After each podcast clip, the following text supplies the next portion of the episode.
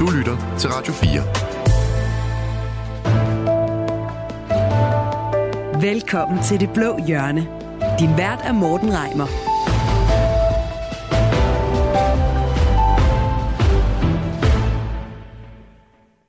Dronning Margrethe den anden af Danmark sprang lidt af en bombe nytårsaften, hvor hun i sin tale til nationen meldte sin snarlige afgang som landets regent. Kronen og tronen går allerede i næste uge videre til hendes søn, ham vi snart ikke længere skal kalde kronprins Frederik. Sådan har det været i over 1000 år, og sådan skal det også blive ved med. Eller skal det? Det skal vi tale om lidt senere. En anden trone, som der til gengæld er væsentligt mere kamp om, det er den i statsministeriet. Her går ingenting i arv, her skal der kæmpes om magten. Og Liberal Alliances leder Alex Vanopslag, han er nu åben for at lukke de radikale mænd ind i det borgerlige selskab, hvis det altså kan skubbe Socialdemokraterne af pinden. Så kan radikale blive Blå Bloks redning, og hvilken rolle bør kongehuset spille i det danske samfund, det ser vi nærmere på i det blå hjørne i dag. Velkommen til. Du lytter til Radio 4. Men først så skal vi møde dagens gæster, og den første, vi skal hilse på, det er lidt af en overraskelse, det blå hjørne. Det er nemlig dig, Stinus Lindgren. Velkommen til, og godt nytår. Jo tak, og i lige måde. Du er jo øh, ordfører for Alverden i Radikale Venstre, og normalvis der vil du være inviteret i vores søsterpodcast, den der hedder Det Røde Hjørne. Hvad er det, der står her i dag? Jamen altså, det er jo øh, omgivet af gode folk, øh, så det, det skal nok blive godt. Ja, jamen det er da glad for at høre. Også velkommen til øh, Ole Birk Olsen. Du er Liberal Alliances finansordfører. Velkommen til. Tak for det. Og godt nytår. Tak, og i lige måde. Det er jo din øh, formand, Alex Vandopslag, der har inviteret Stinus Lindgren og Radikale med over i Blå Blok, og altså i første omgang i studiet her. Øh, hvorfor har I det? Jamen altså, fordi øh, på en række områder af samfundslivet øh, kan vi godt lave politik sammen med de radikale. Og så er der jo det med, at den næste regering afgøres af, om der er rødt eller blåt flertal i Folketinget. Og ifølge meningsmålingerne står det sådan lige på vippen, om der er rødt eller blåt flertal i et kommende Folketing. Og det vil sige, at hvis man kan få de radikale over, så stiger altså sandsynligheden betragteligt for, at vi kan danne en borgerlig regering efter næste valg. Og vi skal også sige velkommen til dagens sidste gæst. Det er dig, Morten Messersmith. Du er formand for Dansk Folkeparti. Velkommen. Tusind tak. Er du lige så glad for at se uh, Stinus Lindgren i dag, som uh, Ole Birken er? Jeg er altid glad for at se Stinus Lindgren, uh, især når han ikke bærer sine partiemblemer, og det har han så undladt uh, i dag. Så det er personen og ikke partiet, jeg, jeg forholder mig til. Nej, jeg synes, det er en utrolig nederlagsstemt uh, Ole Birk Olesen her et år inde i, uh, i en valgperiode, der ikke længere tror på, at man på de næste to år kan gøre lige så meget som vi har gjort de seneste år, at sikre et rigtigt borgerligt flertal uden det radikale venstre. Jeg er i hvert fald rigtig glad for at se jer alle tre dage, og dig, der lytter med, du kan selvfølgelig også blande dig på din holdning, både til radikales plads i det borgerlige selskab og kongehusets plads i 2024. Det gør du ved at sende en sms ind til mig, det gør du på 1424. Radio 4. Ikke så forudsigelig. En æra er forbi. Dronning Margrethe abdicerer, og om 11 dage der bliver kronprins Frederik udråbt til kong Frederik den 10. Så vil jeg afslutte min sidste nytårstale med de ord, som jeg plejer. Gud bevarer Danmark. Gud bevarer jer alle sammen. Jeg får lige at vide i min øresnart, der faktisk kun går ni dage, inden han bliver udråbt til kong Frederik. Men det var altså de sidste ord i dronningens 52. 20. nytårstale. Øh, Morten Messersmith, jeg tror ikke, jeg behøver at spørge, om nytårstalen blev set hjemme hos dig. Det gjorde den. Det gør den hvert år. Ja, det er et meget højtidligt øjeblik. Er det sådan, hvor man godt må spise lidt kransekage imens, eller skal man sidde helt stille? Og Nej, jeg afskyer kransekage. Du afskyer øhm, kransekage. Men, øh, men vi drikker champagne, og så har vi som regel nogle kanapéer. Ja. Øh, I år var det nogle profiterolle med, øh, med foie gras og øh, østers. Det er meget on-brand, Morten. Det ved jeg slet ikke, hvad det betyder, men tak for det øh, ja, Ole Birk Olsen, øh, var der nogen øh, våde øjne hjemme hos dig? Mm, ja, jeg vil ikke sige våde øjne, men da jeg hørte det her faktisk, der fik jeg sådan lidt en øh, klump i halsen. Øh, altså, det, det er noget med noget nostalgi, det er noget med nogle minder, øh, at, at, at denne kvinde, dronningen, som har været i mit liv hele tiden, øh, nu ønsker os alle sammen på tærsklen til sin pensionering øh, et godt liv. Altså, jeg, det, det er jo det, som kongehuset er. Det er, øh, det er minder, og det er historie, og det er en følelse af, at vi har noget sammen. Mm. Og, og, øh, og, og det kan godt bringe øh, følelser op i mig også, ja. Okay. Og så vil, så vil jeg faktisk gerne spørge dig, Stinus, fordi du er jo radikal. Mm-hmm. Det er jo et traditionelt parti, der ikke er så begejstret for monarkiet, og i 2017 der stemte jeres landsmøde endda for en resolution om at afskaffe kongehuset. Bliver der set nytårstal hjemme hos dig? Jeg tror, vi har stemt for den resolution utallige gange øh, på radikale landsmøder med at afskaffe kongehuset.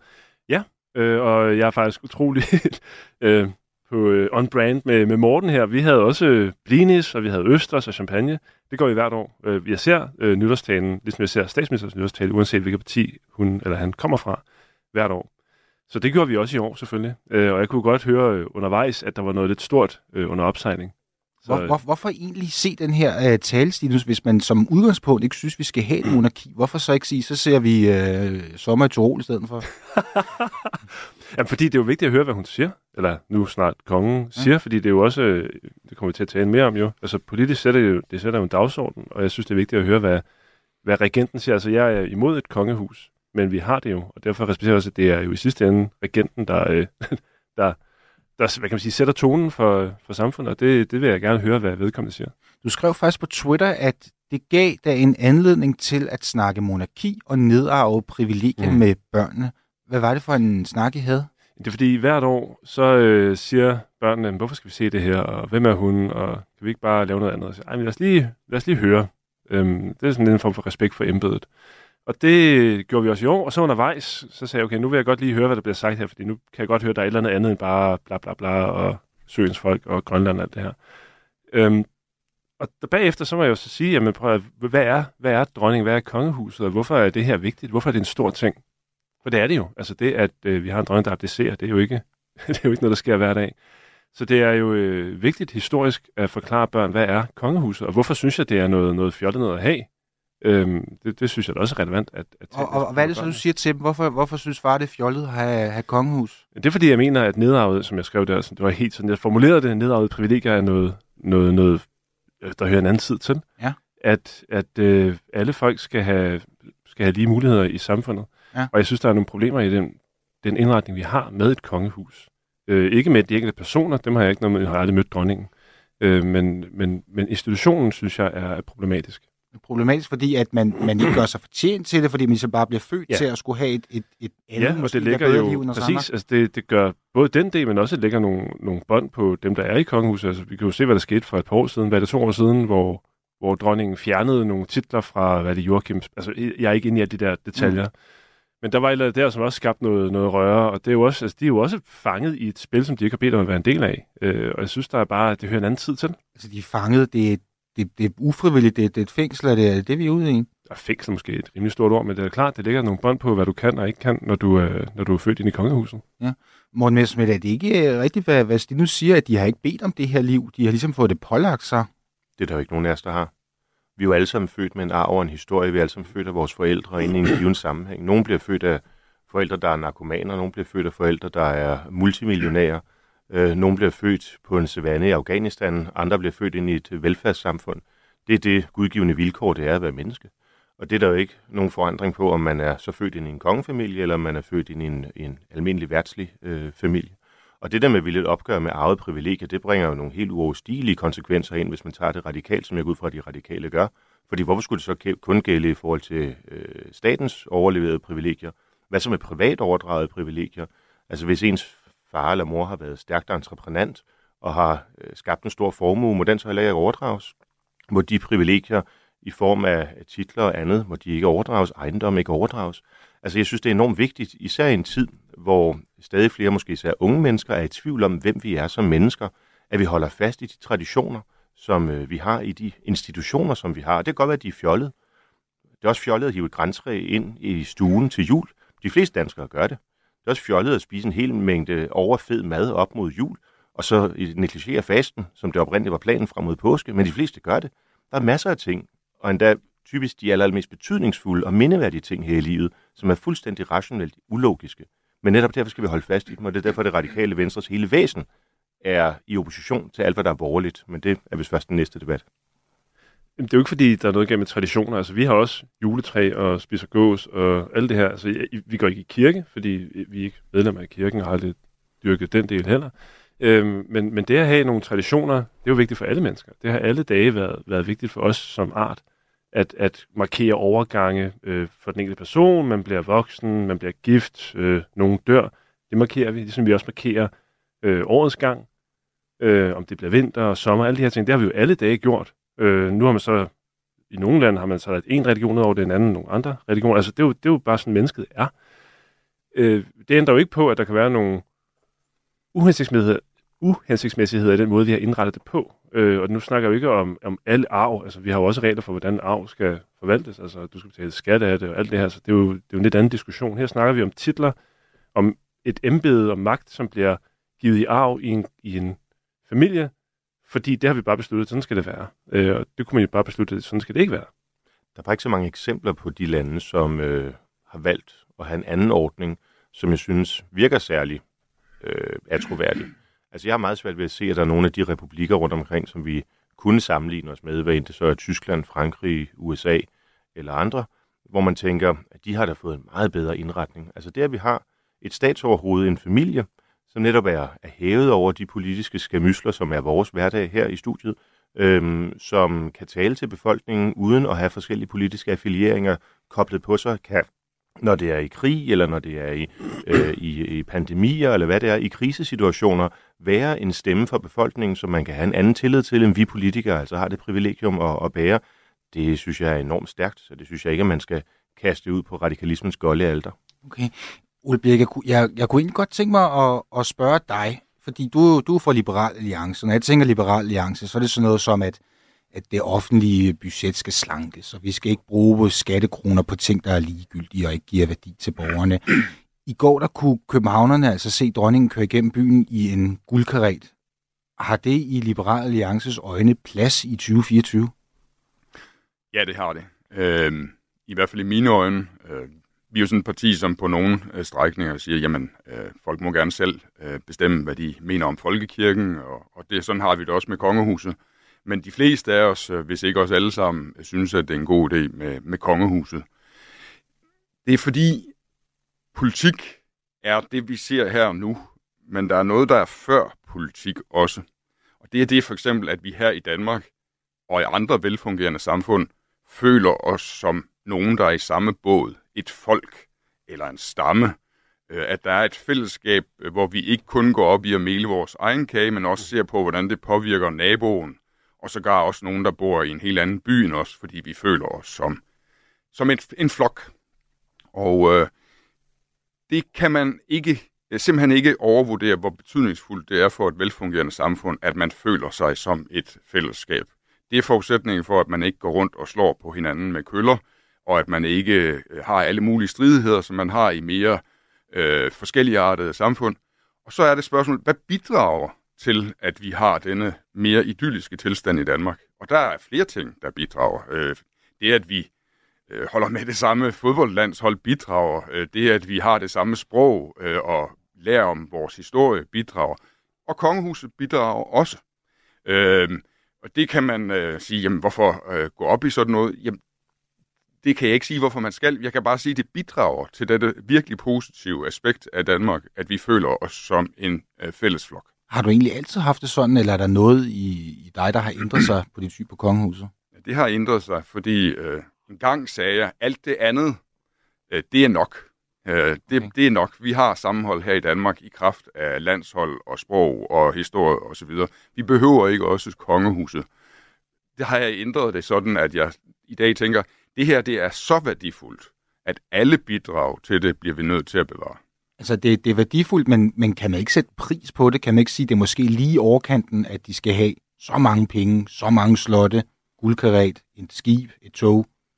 Altså, når, når jeg ser på, at de samlede øh, offentlige udgifter er på øh, øh næsten 1300 milliarder kroner, øh, så er det ikke fordi, jeg bliver så øh, fortørnet over, at man bruger øh, x antal millioner kroner på et kongeskib eller lignende. Altså, jeg synes, det er et forholdsvis lille bidrag til det meget, meget store gode, det er, at vi opfatter os selv som øh, i samme båd. Okay. Og tænk over den glæde, det bringer øh, rundt omkring i landet. Man kan måske ikke sætte kroner og øre på det og lave en faktura osv., men prøv at tænke på, hvilken glæde og fællesskabsfølelse det bringer, når Dannebro øh, lægger til kaj i, øh, i Grønland for eksempel, eller rundt omkring i hele Danmark. Det er jo noget, der skaber en, en fælles øh, fornemmelse af at høre til og være værdsat. Øh, så jeg synes, man skal passe meget på med den der sådan utilitaristiske tilgang til alting. Hvis ikke lige det kan betåle sig, så skal det bare væk. Okay. Stinus, føler du dig mere dansk, når du ser øh, Dannebro lægge sig i havnen? øh, jeg vil lige starte med at sige, at bare lige, fordi Ole var inde på det, at det er jo heller ikke sådan, at vi er fuldstændig enige i radikale, det kommer nok som et chok. Øh, der er folk, der synes, at øh, kongehuset er det fantastiske, vi, vi har, og vi skal bevare det, og så er der også andre, der mener, at det burde vi afskaffe, det samme med folkekirken. Jeg synes, nu skulle, så vi er, skulle tale ja. for dig selv. Bliver du mere dansk af at se Nej. dronningen? Nej, men altså, jeg stod og lyttede til, hvad Ole siger. Det gør jeg selvfølgelig altid, når Ole øh, taler. Øhm, og, og jeg er nok lidt atypisk her, fordi jeg kan heller ikke op i fodbold, for eksempel. Jeg har aldrig set en... Jeg har måske set en landskamp. Jeg kan ikke engang huske det. Altså, jeg, jeg synes, det er dræbende kedeligt. Øh, jeg går bare ikke op i de der ting. Jeg har ikke brug for det for at føle mig dansk. Jeg, jeg synes, der er så meget andet fantastisk ved, ved vores historie. Øh, og jeg synes, det vigtige er netop at, at se på, hvordan landet har, har udviklet sig og ændret sig over tid. Fordi jeg er enig i, at vi har et fantastisk land. Vi har et sammenhold, og vi, og vi med samme sprog, og vi, har, vi føler et ansvar for alle dele af landet. Øhm, men jeg kan bare ikke se, at vi behøver hverken et, et landshold eller et kongehus for at bevare den sammenhængskraft. Hvad, hvad er det så, som, som, som, som gør, at du føler dig dansk, hvis det ikke er landsholdet, hvis det ikke er kongehuset? Hvad er det for nogle, nogle ting i Danmark, der gør, at du ikke hvad er svensker, du er ikke nordmand, du er ikke tysker, du er dansker? Men altså, øh, med far for at Morten fra i, i Halsmål, så føler jeg mig også nok mere som noget mere af det. Sådan, altså, jeg er dansker, ja, men jeg føler mig også som en del af noget større, altså Europa, Skandinavien, øh, hvor vi jo også har en masse ting til fælles. Og det har jeg alle dage gjort. Jeg boede Hvad er det, nogle år i, i Europa. Jeg, jeg boede nogle år i, i New Zealand, og, og der kom jeg til at tænke på det her, fordi der er jo, øh, når man er, når man bor i, i udlandet, så er der altid et andet sådan expat-miljø, hvor man finder nogen fra samme land, man kommer fra. Øh, og det var bare interessant at se, hvad er det, der samler folk. Og ofte var det jo, var der jo ikke andet, altså, end at vi tilfældigvis taler det samme sprog. Øh, og jeg finder mine, hvad kan man sige, mine miljøer andre steder, altså andre ting, der, der forbinder mig med andre mennesker. Og i Europa, altså vi har jo en tradition for, du nævnte selv, nogle af de andre republikker, vi har. Vi har demokrati, vi har nogle fælles værdier. Det er måske et andet program, vi skal diskutere det i. Men, øhm, og nu går vi ind i et år, hvor vi kommer til at diskutere Europa og, og fælles værdier rigtig, rigtig meget. Jeg tror, det er svært at tale om europæiske værdier. Jeg tror, der er nogle helt grundlæggende principper, som kommer ud af renaissancen, vi har til del. Mm. Men øh, så snart vi begynder at tale om den mere konkrete udformning af værdier, så er der jo nogle enorme forskelle mellem katolsk og protestansk ortodox, øhm, og, og, og en række andre ting, hvor det er synes jeg, meget svært at få øje på sådan noget, der, der for alvor gør, at man kan føle sig forenet med øh, folk, der bor på Korsika, for eksempel, Men det er også derfor, du, du vil ikke kan slutte... folk, der bor i Ribe, dem vil du øh, både sprogligt, mm. historisk og kulturelt have en helt anden forbindelse til, selvom du bor i Gentofte. Ganske givet. Men når du, du nævnte før, at hvis vi nedlagde kongehuset og havde en, en republik i Danmark, så du har, du har så andre republikker, du nævnte Tyskland, du nævnte Frankrig, øh, USA, men der er jo, som du selv var inde på her, alle mulige andre ting, der har været med til at forme de lande og deres historie. Så man kan jo ikke sammenligne det ene til en. Fordi vi lavede en republik i Danmark, så er der ikke noget, der siger, så vil vi være ligesom Tyskland eller ligesom Frankrig. Altså vi vil være en dansk udgave af det, med de værdier og den historie og den, det, det fællesskab, vi jo har i forvejen. For jeg er enig i, at man har brug for noget, der samler et folk, men jeg kan bare ikke se, at det behøver at være en konge eller en dronning. Det kunne være alt muligt andet. Jo, men det er jo altid sjovt at sætte sig i et laboratorium og sige, hvor meget kan vi dissekere mm. ud af sjælen af et land. Men, men faktum er jo bare, at der er ikke en eneste republik, hvor du kan se den samme opbakning til den valgte præsident, som du så for eksempel kan mønstre i, i Danmark, eller faktisk hovedparten af de vesteuropæiske kongehuse ønsker. Nogle af dem har forvaltet findes vel ikke en eminent sjæl i Danmark? Det er det, vi skaber sammen. Oh, der er jo ikke et stykke, som du kan sige, at Danmark det er noget, som ligesom svæver over vandene. Det er jo det, vi gør det til. Nej. Det er det alle dage været. Nej, nej. Danmark er jo netop en overlevering igennem tusind år. Danmark er jo ikke kun dig og mig og os, der går rundt i Københavns gader i dag. Det er også Grundtvig, det er også Kirkegård, det er også men... Brorson, det er også Gården den Gamle. Og det er jo det, der er så smukt, hvis man lever i en historisk virkelighed. Og det er det, radikalismen ikke magter, fordi den er så centreret omkring individet, og nuet betragter mennesket som et fuldstændig fra kultur, nation og samtidig løsrevet væsen, som et dyr, der derfor bare kan omforme sig. Så kan vi lave republik den ene dag, monarki den næste dag, og hvad der så sker den tredje dag, det er helt ligegyldigt. Ja, men du misser jo, at Danmark i dag er noget andet end Danmark for 100 eller 500 eller 1000 år siden. Altså, Dan, jamen, så er du så du gjort mig ret. Altså Danmark, hvad der definerer Danmark, det ændrer sig over tid. Men det holder dog igennem hele historien fast i en rød tråd, som er bundet op på alt det, som du foragter med Brandes ord ind til maven dine ben, øh, kongehuset, folkekirken, familiestrukturen, alt det, som du betragter som et å og noget, som er en pression, det betragter jeg som et privilegie og en gave. Ole Birk, øh, vi snakker meget om det her med, at man sidder og ser nytårstale, man drikker champagne, man spiser noget, noget god mad, det er hyggeligt, når de kommer forbi med, med, med skibet Dannebro. Men, men det er jo ikke kun tradition og hygge, der er i kongehuset. Det er jo også sådan noget som øh, dronningerunder, når regeringen skal dannes, der er statsråd, regenten skal underskrive love. Er der plads til det i et moderne demokrati? Ja, det synes jeg bestemt. Øh, nu har jeg jo prøvet i to og et halvt år at være minister ja. øh, i dronningens regering.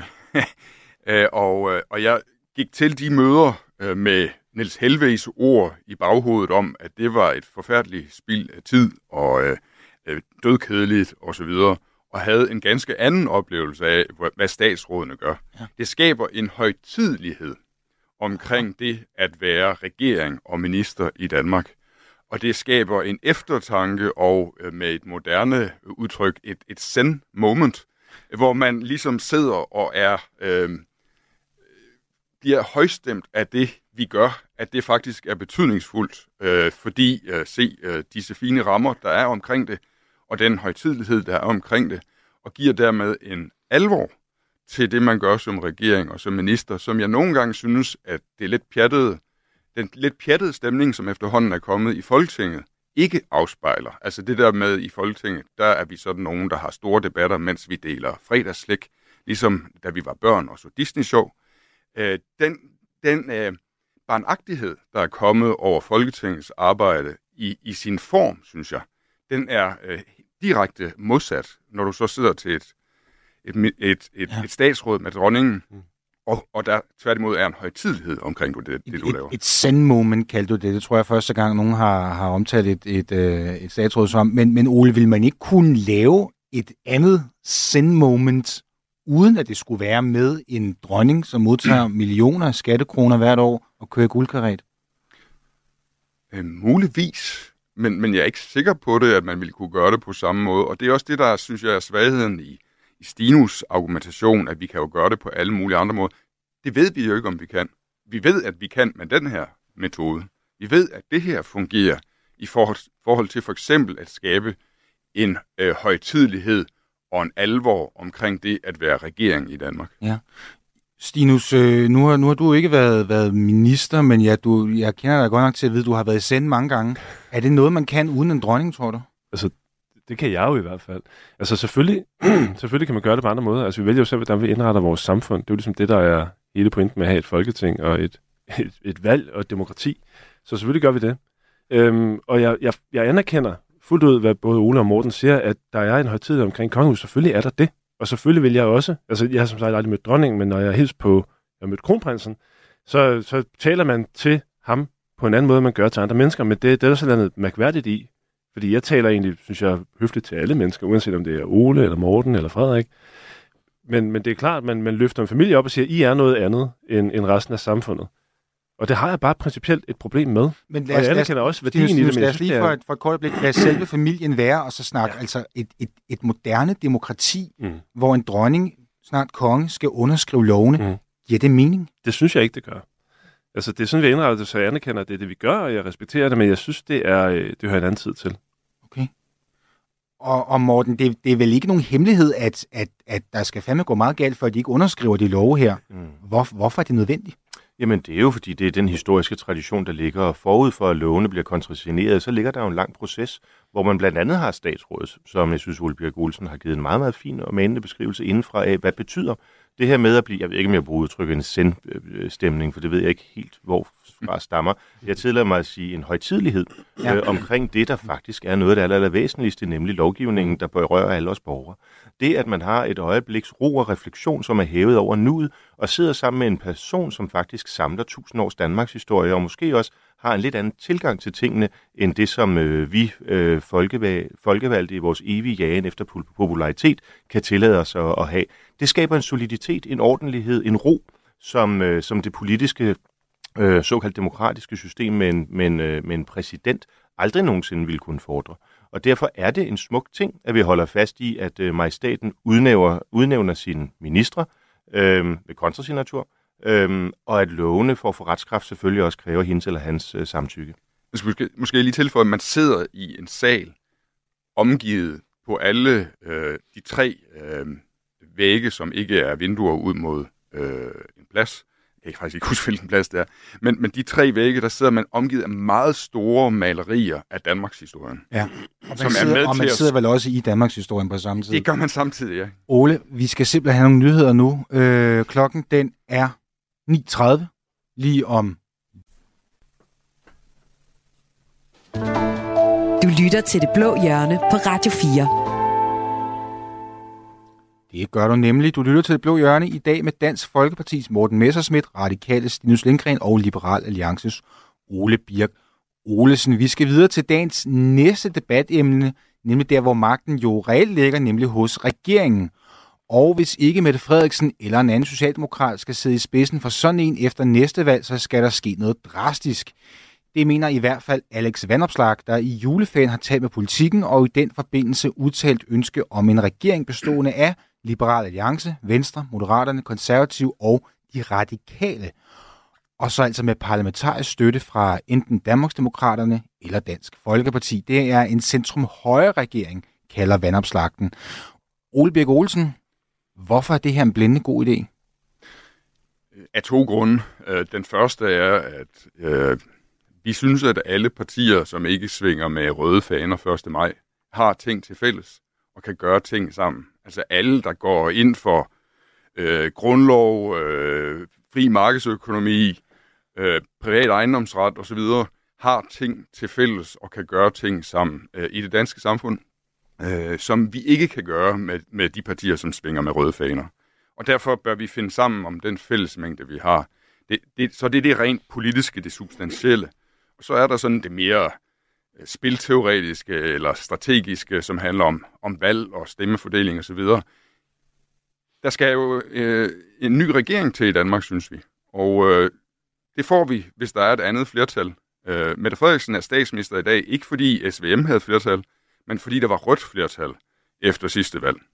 Så gik øh, B og M med øh, hende, i stedet for at hun blev statsminister på de røde stemmer. Og i meningsmålingerne i dag, øh, der er der øh, cirka 50-50 øh, mellem den gamle røde blok og, og den nye blå blok, inklusive Moderaterne og Venstre.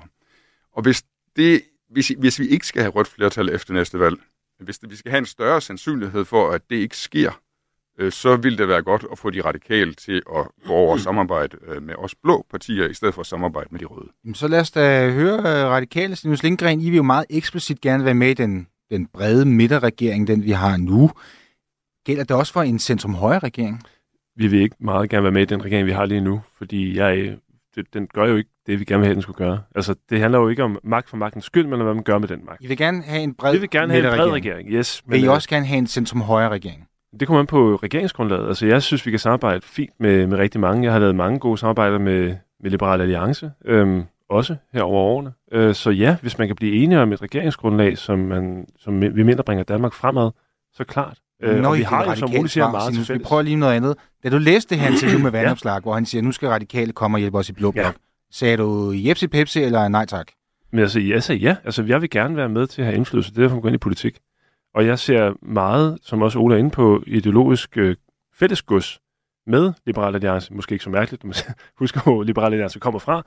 Så øh, det er jo bestemt ikke øh, umuligt, men det kommer an på, hvad man bliver enige om. Altså, ligesom vi har lavet regeringsgrundlag eller forståelsespapir, hvad det, det vi kaldte det, med, med de røde partier, så kommer det også an på, hvad er det, vi kan blive enige om. Okay. Knap så, så, så radikal var altså øh, meldingen fra, fra Dansk Folkeparti. Øhm, efter at have læst det her interview, der skriver Dansk Folkepartis Peter Kofod på Twitter, han skriver nok verdens mindste overraskelse, men bare lige for at slå det helt fast. De radikale kommer aldrig i regering på Dansk Folkepartis mandater. Aldrig. Slut. Færdig. Punktum. Morten Messersmith, hvorfor være så kategorisk afvisende? Jeg synes nu godt, han kunne have strammet den lidt. Øhm, nej, men altså, det radikale venstre er jo i alt sit uvæsen det modsatte af det, som Dansk Folkeparti betragter som Danmark. Det er det pæne, du har sagt hele dagen. Øh, ja, altså, ja, men jeg bestræber mig på, på at være en, en pæn mand. Øhm, og vi har jo lidt haft, øh, hvad kan man sige, eksemplerne på det i første runde. Altså et parti, som i sin øh, radikale tilgang til tingene ønsker at fjerne folkekirke, øh, kongehus, øh, ønsker at øh, bruge øh, folkeskolen som en radikal, radikal vækkelsesanstalt, øh, som mener, at man ikke er dansker, men europæer. Altså i alt værdipolitisk, jamen der er det radikale venstre i opposition, ikke bare til Dansk Folkeparti, men til al borgerlighed. I øvrigt også til den borgerlighed, som Ole Birk Olesen har repræsenteret. Så kan man jo sige, hvad er vigtigst? At gennemføre nogle økonomiske reformer, eller holde fast i det Danmark, som trods alt øh, stadigvæk har en sammenhængskraft og dermed hæver sig over mange andre lande. Og der synes jeg, og vi i mit parti, Dansk Folkeparti, at øh, det værdipolitiske øh, er langt, langt væsentligere, end når man kan lave en SU-reform eller en skattereform osv. Og derfor kan jeg sige det meget klart. Det bliver over mit liv, at Dansk Folkeparti lægger stemmer til, at der nogensinde sidder en øh, senior Stampe eller en Christian Friis Bak, eller øh, ja, det er jo non-volente, de mennesker, der stemte jeres resolution igennem i 2017 i et dansk ministerium. Ja, men, men, men nu står her Stinus her og er sød og radikal og siger, at det handler om, hvad kan vi blive enige om, mm. og vi kan forhandle, ligesom og vi må prøve. Paradis, ikke? Men, men Morten, allerede da ideen bliver præsenteret, der så ude ned, skulle man ikke lige vente og se, hvad I kan blive enige der om? Der er intet at vente på. Siden 1871 har vi kendt det radikale venstre i forskellige afskygninger, og vi ved, at de altid er på nedbrudets side. Det er dem, der står bag alle Danmarks historiens væsentligste katastrofer, fra tyskernes ankomst i 1940, hvor hvad skal det nytte doktrinen førte til, at vi ikke kunne forsvare landet, til øh, udlændingeloven i 1983, som det nu har taget 40 år at rydde op efter, fra indmeldelsen, fuldstændig ukritiske indmeldelse i EF, hvor danskerne blev snydt til en union, som de aldrig har bedt om. Alt det klæber Brandes, Munk, øh, øh, Sale, Scavenius, Lidegaard og Stinus Lindgrens navn på, og vi vil intet vide af det. Jamen, jeg får kun mere lyst til at gå ind i regeringen nu. Ole, Ole Birk, øh, jeres, jeres idé om en, en måde at, at få Mette Frederiksen ud af statsministeriet og få noget, nogle blå politikere ind i stedet for, er ikke just modtaget med, med, med klapsalver over hos, øh, hos Morten Messersmith. Hvad, hvad skal der til, for at han synes, det er en god idé, tror du? Jamen, måske en, en forlin sammen med virkeligheden, øh, som jeg ved, Morten Messersmith er meget optaget af, øh, virkeligheden. Og virkeligheden øh, kan være den, at det radikale venstre er et afgørende parti for, om vi får den ene eller den anden regering. Og, øh, og så er det jo, vil det være mærkeligt at sige, at vi foretrækker en socialdemokratisk ledet regering med øh, de radikale, øh, enten i regering eller som støtteparti, øh, frem for en borgerligt øh, ledet regering med de radikale, enten i regering eller som støtteparti. Altså, hvad, hvad er der vundet for Danmark ved, at de radikale øh, allierer sig med de røde kræfter, som jo står endnu mere for en række af de ting, som Morten Messerschmidt taler dårligt om, end det radikale venstre gør, øh, end at de allierer sig med os blå, øh, som har øh, en, et fællesskab omkring øh, nogle blå ting, nogle borgerlige ting, nogle liberale ting, og hvor vi så kan få øh, støtte fra de radikale til de dele af det, som vi kan samles om. Det her betyder jo ikke, og det har det heller ikke gjort øh, i de senere år, at de radikale kommer til at bestemme for eksempel dansk udlændingepolitik. Altså det gjorde de ikke, da de var i Helle Thornings regering fra 11 til 15. Det gjorde de ikke, da de var støtteparti for Mette Frederiksens regering fra øhm, 19 til 22. Og det kommer de heller ikke til at gøre, hvis de er støtte- eller regeringsparti øh, for en blå regering. Hvad, hvad kan de være med til at bestemme sig? Jamen der, hvor vi har en fællesmængde. Øhm, når der er et bredt flertal i Danmark, der går ind for en fortsat øh, stram udlændingepolitik, som den er blevet gennemført øh, siden 2001, så kan man jo ikke som et parti, der har måske 5% af stemmerne, ligesom smadre det brede, brede flertal, der ønsker en fortsat stram udlændingepolitik. og det har de radikale også indset, og Martin Lidegaard har jo også stået på den linje, også før han blev øh, leder af de radikale, at, at der må de radikale ligesom indse, at de er ikke en del af den brede majoritet, så det må de skubbe lidt til side, det med udlændingepolitikken, og så fokusere på noget andet, hvor de har et fællesskab øh, med den øh, blok, de vælger at alliere sig med. Ja. Øh, og fra 19 til 22, der var det er meget øh, klimapolitik, tror jeg, de radikale gik op i. Og det er det, så, sådan som jeg forstår det, stadigvæk. Og derfor skal vi blå selvfølgelig også være villige til at føre øh, en klimapolitik, som de radikale kan se sig selv i. Ja. Stinus, da det her øh, interview, det landede i, i politikken, hvordan blev, blev det modtaget internt i radikale? Jamen, altså, det, som sådan er der ikke noget nyt i det. Øh, jeg mener så også, at øh, Sofie Carsten Nielsen havde et, øh, et øh, fælles interview med Alex for et par år tilbage, omkring det samme, altså muligheden for at, at samarbejde i en eventuelt kommende regering. Så det, det ligger jo lidt hos os, at vi jo kan samarbejde med dem, vi, der gider samarbejde med os, og vi kan blive enige om noget. Ola har jo helt ret. Altså, vi ved jo godt, at som et lille parti kan vi jo ikke diktere alt politik i, i verden. Det giver sig selv. Så det handler om, hvad man kan sætte sig ned, og det var det, jeg prøvede at sige, da du spurgte mig første gang også. Hvad kan vi blive enige om? Øh, og det er jo ikke sådan, at vi kan få alt igennem, eller LA, eller konservative kan få alt igennem, men det er jo det, vi må se, hvor, hvor enige kan vi blive. Og det er jo det, der afgør, om man går den ene eller den anden vej. Ja. Det er vel også det, du siger? Vi skal lige have en uh, sms, der bliver skrevet ind til os. Vi kan ikke have de radikale i blå blok, da vi ikke kan stole på partiet, da det svinger rundt uden nogen form for retning. Det ender med, at de igen, igen, igen springer i målet. Det skriver Inger. Det kan være, det er... Det er nok ikke Inger Støjberg. men, men hør her, hør her. Det, det var jo den oplevelse, vi, havde, vi har haft med Dansk Folkeparti i de senere år, at de svinger rundt på en måde, som man ikke kunne regne med dem. Okay. Men, men, men der kan man jo godt komme til et sted, hvor man tænker igen, okay, nu er øh, Dansk Folkeparti altså helhjertet på den blå side, hvor vi dengang under Christian Thulesen Dahls ledelse tænkte, de er nok på vej over til de røde. Øh, og, og, og der kan partier jo ændre sig. Og de radikale har den der tradition for, at de igennem årtier for eksempel er røde.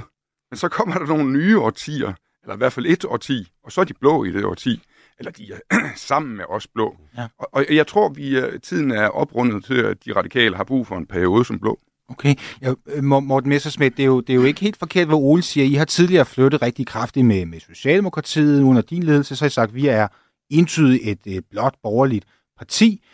Hvis det er det her, der skal til for at få borgerlige politikere til magten, er det så ikke det, der må, må gøres? Jeg synes, det er en trist defaitisme, der har indfundet sig øh, efter bare et år efter et folketingsvalg. Altså når man tænker på, hvor ufatteligt dårligt den nuværende regering gør det. Jeg vil næsten sige, at statsministeren har vist sig at være den ringeste siden netop Skavenius. Altså øh, så kunne man jo også knytte et håb til, at øh, danskerne øh, med øh, god pædagogisk fremstilling af, hvad borgerlig politik er, frem mod øh, det næste folketingsvalg, som vel ikke ligger meget tættere på end om et to eller tre år, besinder sig og rent faktisk stemmer et, et rigtig borgerligt flertal øh, i hus. Det er jo ikke så lang tid siden, vi havde det. Altså, det var i 2019, at, øh, at vælgerne satte en, en anden retning. Indtil da havde de foregående, de fleste år ud af de foregående 20 år, faktisk haft et borgerligt flertal på, øh, på Christiansborg. Så, så, så fat nu mod øh, Jeronimus og tro lidt på sagen, for det første. For det andet, jo, altså, det er jo rigtigt, at både Martin Lidegaard og, øh, og Stinus Lindgren og, og andre godmodige folk er jo rare og flinke og lyder rigtig behagelige, men de er jo rundet af radikalismen. Det kan man jo ikke tage ud af dem, uanset hvor flinke de så lyder. Og det er jo ikke kun et spørgsmål om udlændingepolitik. Det er jo også et spørgsmål om familiepolitik. Det er et spørgsmål om skolepolitik, et anlæg vedrørende udenrigspolitik, osv. osv.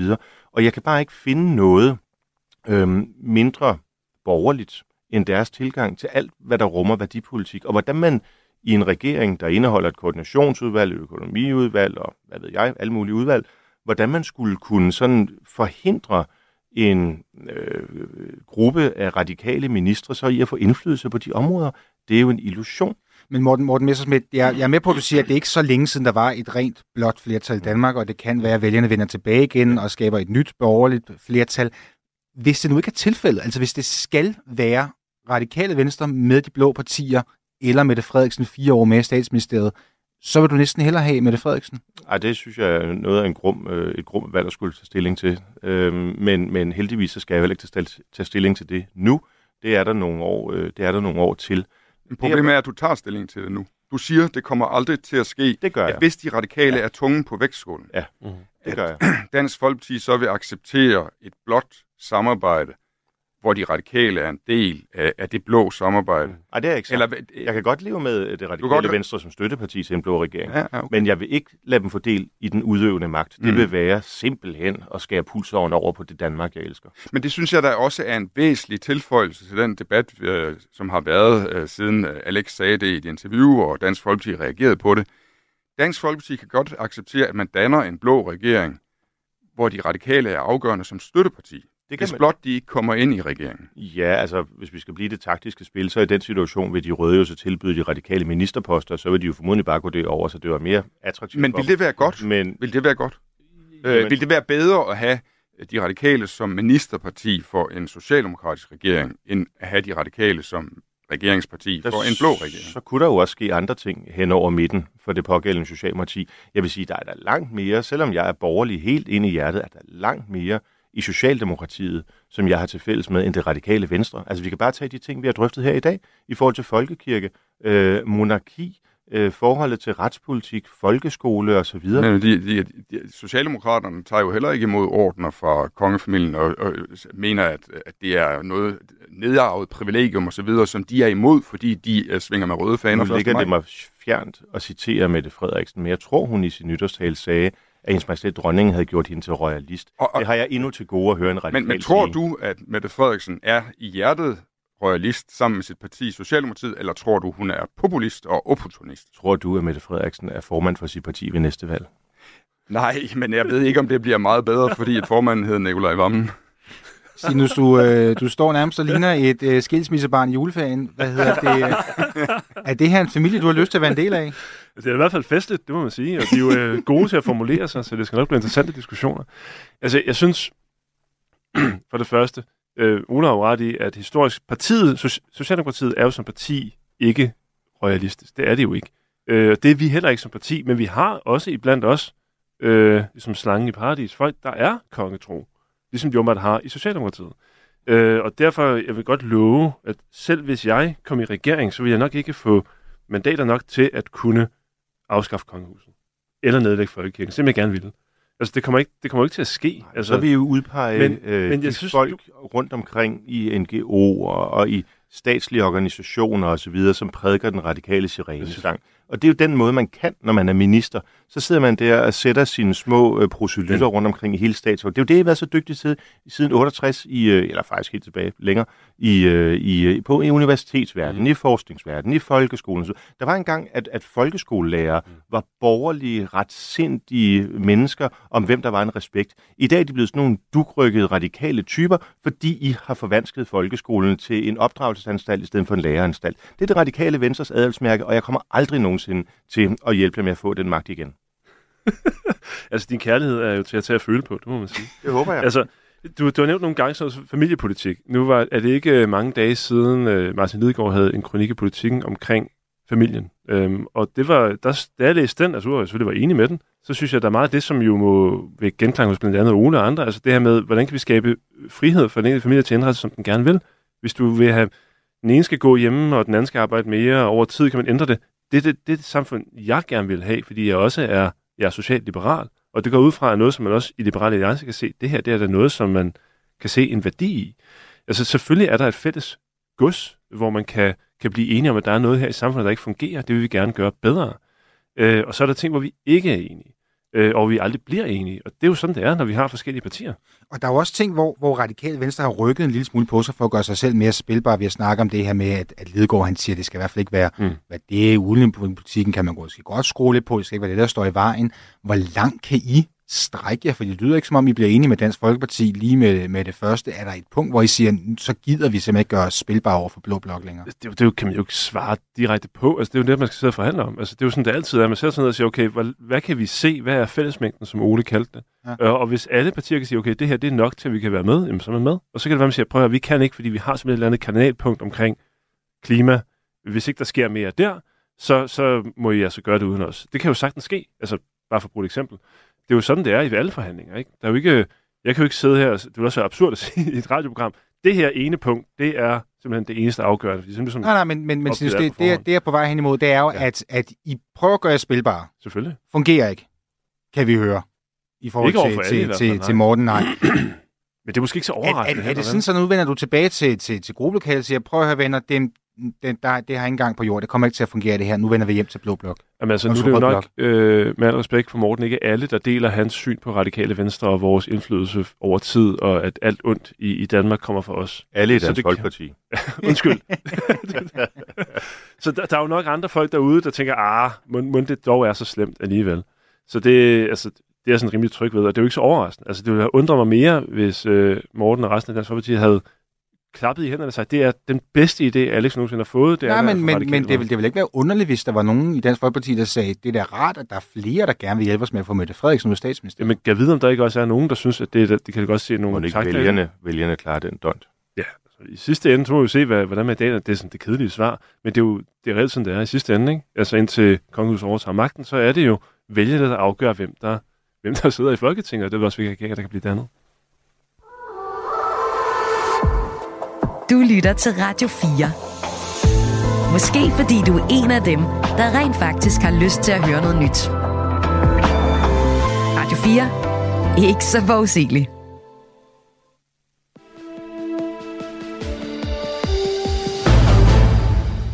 Og... Og hvis du skulle være i tvivl, så lytter du til Det Blå Hjørne. I dag er det med Stinus Lindgren, Ole Birk Olsen og Morten Messerschmidt. Det er blevet tid til vores faste indslag her i programmet, nemlig de blå mærker, og det her vil lade politikerne give et kærligt, men bestemt blåt mærke til en kollega i et af Centrum Højres partier. Og Stinus Lindgren, skal ikke starte med dig. Hvem går dit blå mærke til? Jamen, det har jeg jo tænkt lidt over. Hver eneste gang, jeg har stået herinde, det har så været i det røde hjørne, øhm, så har jeg haft lyst til at give det til øh, Christina Egelund, fordi jeg synes, det, den minister har gjort så meget skade på vores videregående uddannelser. Okay. Øhm, så, men, men jeg ved ikke rigtigt, det er også, du siger, det er centrum højre, så det må jeg godt. Det må du gerne. Så har jeg også øh, været lidt over omkring øh, lidt mere... Prøv lige, og, inden, inden, Ja. du, går- inden du går videre, Ja. hvor, hvor, hvorfor, hvorfor gør hun skade på øh, videregående uddannelser? Altså, den kandidatreform, der blev vedtaget her sidste år, er en af de dummeste og dyreste og mest skadelige reformer, der nogensinde har været i vores uddannelsesvæsen. Hvad det den handler til at mærke. Den handler om, at man går ind og øh, skærer i vores kandidatuddannelser, øh, og ændrer hele strukturen for de videregående uddannelser på en måde, som ikke er gennemtænkt, øh, ikke er finansieret og ikke har, har tid nok, og som alle, der ved noget om området, er imod. Okay. Og var der flere, der ville give et blåt mærke? Jamen det er fordi, jeg ved ikke, jeg, jeg har bare nævnt det så mange gange, det er måske lidt, lidt, en, øh, lidt kedeligt, at det skulle være hende. Så var jeg lidt øh, på mit eget område, jeg er jo sundhedsordfører, du sagde, jeg var ordfører for alt muligt andet. Alt muligt. Øhm, at vi har øh, en, en ordfører, også politisk ordfører fra Moderaterne, som jo er læge, øhm, har jeg hørt et par gange, men som tydeligvis har glemt det, når man kigger på to nylige sager, der har været omkring øh, forebyggelse, øh, omkring diskussionen, hvor vi igen samlede partierne på tværs, øh, omkring at evaluere på vores corona-håndtering. Hvor jeg synes, det er vigtigt at samle op på den viden, vi fik. Og det var de jo også imod, fordi der var, var det ikke mere at lære der. Men nu Ode sagde noget lige her, for fik mig til at ændre holdning, og det er øh, er samme parti. Øh, vores klimaminister, Lars Ågaard, synes jeg fortjener det, fordi klimaet er grunden til, at jeg gik ind i politik. Øhm, det var, øh, jeg arbejdede som forsker, nu skal vi ikke være langt forsker om det, det var, det var det, der skal ske noget her. Og nu har vi haft en regering i godt et år, og vi har haft en minister, som stort set intet har foretaget sig på det her område. Og jeg er alvorligt bekymret for, at vi ikke kommer i mål med vores 2025-mål, øh, og hvad der skal se på sigt. Altså, det er jo, det er jo en tog, og jeg synes ikke, ministeren er sit ansvar voksent. Øh, så jeg synes, han fortjener et stort blåt mærke. Okay. Så du er, ikke, du er ikke blevet mere blåt parti, end at du primært slår på moderaterne i dag? Det er rigtigt, det var det lige nu. Men det er fordi, når vi kigger på, hvad det er for nogle ting, der skiller os, hvorfor vi ikke er med i regeringen, så for mit øh, vedkommende, så er det primært klima- og uddannelsespolitikken, hvor regeringen jo intet gør, som jeg synes er positivt. Og det, derfor er det de to minister primært, som jeg synes har gjort det dårligt. Okay. og Ole Birk, hvem, øh, hvem vil du gerne give et blåt mærke? Jamen, der har jo udviklet sig den tradition her i programmet, at, at, at alle andre partier end Venstre giver et blåt mærke til Venstre. Øh, og den vil, jeg ikke, den vil jeg ikke følge op på, for jeg synes, det begynder at blive en kliché. Øh, så derfor så øh, vil jeg sige, også fordi det er så alvorligt, at, at desværre Dansk Folkepartis fortsatte flirten øh, med om øh, øh, defaitisme omkring øh, Rusland, Ukraine, øh, Anders Vistisen, deres Europaparlaments øh, medlem og kandidat, der hele tiden siger, jamen på et eller andet tidspunkt bliver vi jo nødt til at stoppe den krig, fordi vi kan jo ikke fortsætte med at hælde penge i det der, og, og Rusland er jo så stor og stærk osv. Det, det synes jeg er øh, forkert og farligt, og jeg synes, at et parti som Dansk Folkeparti, med den historie, Dansk Folkeparti har med en tidligere forsvarsordfører, Marie Krav, som nærmest betragtede Rusland som en allieret i stedet for en fjende, burde passe lidt på med det der, øh, hvis man skal være en ansvarlig del af et regerende flertal i Danmark. Har du noget at tilføje, Morten? Ikke andet end at Ole jo læner sig op af en USA på den måde, han læser Berlingske Tidene, fordi der er jo ikke noget af det, som du siger, Anders Vistisen har sagt. Altså, Anders har forholdt sig til, at der i det kommende år i USA og en række europæiske lande står øh, til at komme regeringer til, øh, som vil føre en anden Ukraine-politik end den, som et kæmpe flertal, jeg tror, alle medlemmer af Folketinget i Danmark fører. Jeg ved ikke lige, hvor Lars Bøje står, men ellers alle i Danmark fører. Dansk Folkeparti har været et af de mest, og er et af de mest opbakkende partier i forhold til, til Ukraine-indsatsen. Vi var det første parti, der foreslog, at man skulle donere F-16-fly. Vi har været med i samtlige aftaler, og det er der overhovedet ikke rokket ved. Men det er klart, at vi er jo nødt til at have en overvejelse om, hvis USA trækker sig ud, hvis andre europæiske lande trækker sig ud, hvor stiller det så os? Og det er det eneste, Anders Vistisen har sagt. Så har du muligvis læst øh, Pierre Collignons for, for, øh, forvanskede øh, leder og Troels Lunds lige så barnagtige angreb, men det, det skulle du gøre dig for god til. Det, det må vi diskutere en anden dag, Morten. Er der nogen, du vil give et uh, blåt mærke i den her uge? Jamen, jeg vil gerne give det til Alex øh, for at, øh, altså vandopslag, øh, for på den her, synes jeg, øh, lidt for øh, ivrige måde at glemme øh, alt, hvad radikalismen repræsenterer, og tro, at man kan lave et borgerligt, øh, øh, tillidsbaseret samarbejde med det parti. Okay. Jeg tror, jeg har redegjort for mit synspunkt. Det, jeg tror, alle har forstået det. ja. Jeg synes, det var lidt uklart. Radio 4. Ikke så forudsigeligt.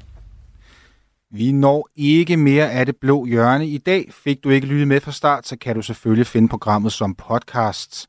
Tak til dagens gæster. Det var Dansk Folkepartis Morten Messersmith, Radikale Venstres Stinus Lindgren og Liberal Alliances Ole Birk Olesen. Mit navn, det er Morten Reimer. Ha' en rigtig god weekend.